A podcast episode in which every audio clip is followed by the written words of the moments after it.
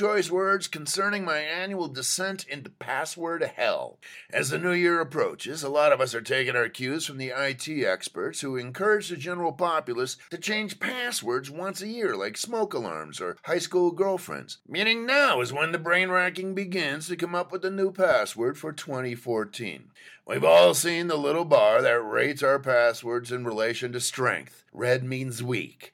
Don't you love being called weak by a snotty algorithm? And no matter how many times you respond, oh yeah, well you're pedantic, it doesn't help. The stronger the password, the greener the bar. Of course, they keep adding new rules. Now your password can't be any password you've ever used before, and it has to have capital letters and non consecutive numerals and at least six characters, well, no more than 12, and it can't be 1, 2, 3, 4, 5, 6, 7, or the word password, or eat poo and die, because some sites have a filter for that. And yeah, yeah, yeah, we know the best password doesn't mean anything. It's just a random series of numbers, letters, hashtags, asterisks, and ampersands and looks like Popeye's dialogue balloon after hitting his thumb with a hammer, which means you got not chance one in hell to remember it. Then there's always the password retrieval question, which never appears familiar, giving rise to the distinct possibility that drunken site registration may have occurred. My favorite pet? Who can make that kind of judgment? My daughter's middle name? I don't have a daughter that I know of. My favorite non cruciferous vegetable? The hell does that mean? You can always use a password protection app, but those seem dodgy as well. Like those subliminal tapes we used to play during sleep cycles. My biggest fear was always the subliminal message was, buy more tapes. For Radio Parallax, I'm Will Durst.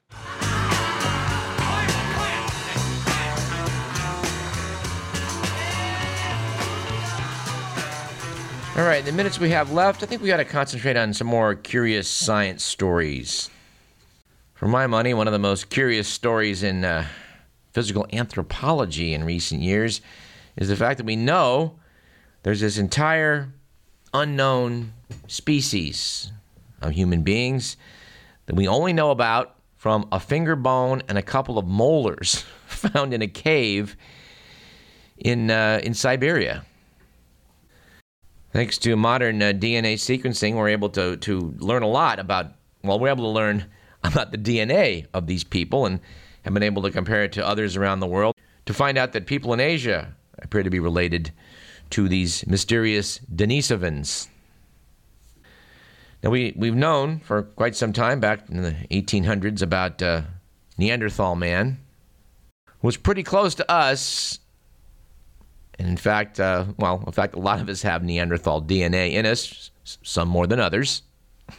But um, the, the, plot thickened on, on all this with some DNA sequencing done on 400,000 year old human bones found in a cave in northern Spain. Apparently, scientists pulled out a thigh bone that's about 400,000 years old, sequenced the DNA, and found out that uh, the results suggest that um, the bone came from a previously unknown human species. Perhaps even a quote missing link unquote between the Neanderthals and their mysterious cousins, the Denisovans. This is something else we're going to talk about, I hope. The, the program, as it were, of all these various players in this human saga. People like Lucy, the uh, 3.2 million year old Australopithecus found in Ethiopia. Karabo, 1.9 million year old boy from South Africa, found a few years back. Turkana boy. I love these, these, these nicknames. A 1.5 million year old Homo erectus, found in Kenya. And of course, Neanderthals and the mysterious Denisovans. Based on the imprint in modern humans' DNAs, it's felt that the Denisovans are most closely related to Neanderthals and roamed as far as Indonesia, where they interbred with modern humans. And meanwhile, off the coast of Africa, looking at some even way further back ancestors, we have the matter of the coelacanth, which is a lobed fin fish, thought to be perhaps one of um, the ancestors of land walking vertebrates. Fish has some very strange arm and leg like fins sticking out of them. They were thought to have disappeared with the dinosaurs, even though this type of fish appears in the fossil record 380 million years ago. So it was thought that they had a 300 million year run and then disappeared along with uh, Tyrannosaurus, Stegosaurus, and their friends. Well, imagine people's surprise when a live specimen turned up in the Comoro Islands back in the 1930s. The uh, modern fossil made headlines around the world. And um, ever since then, there have been efforts to study other specimens that were captured or more properly caught by fishermen. They never seem to survive the trip to the surface for very long, sadly. But over the years, people have gone down to photograph them alive in the wild, which is kind of exciting.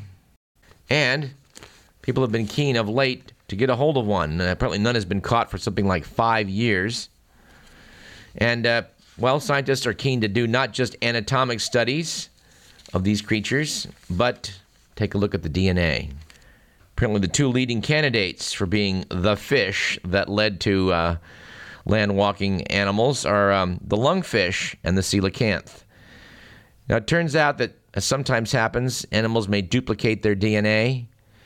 And uh, apparently, the lungfish of today is not your father's lungfish, the, the, the lungfish of hundreds of millions of years ago. And uh, it's just a big, frightful mess to try and decipher its DNA. The coelacanth, on the other hand, had a much simpler uh, set of genetic material. So it's curious to note that when one was finally caught uh, some years back and modern genetic techniques were applied to it, the answer did get revealed. And the verdict is quote, the genetic analysis strongly supports the conclusion that tetrapods, that's us, are more closely related to lungfish than to the coelacanth. So it turns out this, this fish with uh, its four strange appendages is not our several million times great grandmother, but rather our great many greats aunt. But curiously, they are claiming the coelacanth is more closely related to us than it is to a shark or even a salmon. And further analysis is probably going to reveal a great deal about how it is fish climbed out of the waters to colonize the land. In fact, uh, the comparisons they're making currently um, are sh- shedding some light on how certain genes changed, which were lost, which were adapted, uh, and how we came to breathe, smell, excrete, and walk on land. For example, the coelacanth has the same structure in its fins as we do in our arms. It has basically a, a one bone upper arm equivalent and a two bone lower arm equivalent corresponding to our own radius and ulna. It seems that this fish is going to teach us a lot in the months and years to come. All right, final item. Return back to something I made passing mention of on last week's program. Forgotten antibiotics. We're all, of course, concerned as we move forward about the fact that we don't have quite the repertoire of effective antibiotics we used to. Bugs have learned how to become resistant. So it was uh, some amusement that I read this article in the December 14th edition of New Scientist about this new miracle technique to, to help us, which involves using sunlight and fresh air. The article starts talking about how research back in 1968 on possible biochemical agents, so that if you dusted some bacteria around a room onto some uh, spider silk and then exposed it to daylight, well, guess what? Something in the fresh air and sun killed the bacteria. Now, the fact that UV light is kind of tough on very small living things has been known for a while. A lot of sterilizing techniques to this day involve ultraviolet. But I just find it curious to note that uh, if we could get more fresh air and sunlight into our lives, we'd be healthier. I, th- I think this has been re- recognized intuitively by people since, I don't know, the dawn of time. It's just sort of curious how much modern medicine has gotten away from this. Of course, I was thinking about the fact that in most hospital settings, opening up the window to let fresh air in is probably not going to pan out. I mean, it might work for an old style sanitarium out in the country somewhere, but uh, for most city medical centers, eh, not so much. Well, I do hope in the future this will lead to more um, skylights, at least. there's room to improve even with artificial light. This correspondent uh, scored a desk lamp a week or two ago and was delighted to see the wavelengths of light that pour out of it. These engineers seem to have spent some time and energy in uh, recreating natural sunlight, and I think it's working. Our next mission the capturing and destroying of all compact fluorescents who are exerting their evil influence on our lives. I've, I've come to realize, sadly, that when I travel now, I need to take uh, probably an LED bulb along with me since so many hotels have these compact fluorescents, which uh, may keep you from bumping into walls, but are hell on your eyes if you're trying to read. And they're just damned unpleasant. Anyway, we're out of time. This program was produced by Edward McMillan. You have been listening to Radio Parallax. I'm Douglas Everett, and I'm happy to note I'll see you again next week at the same time.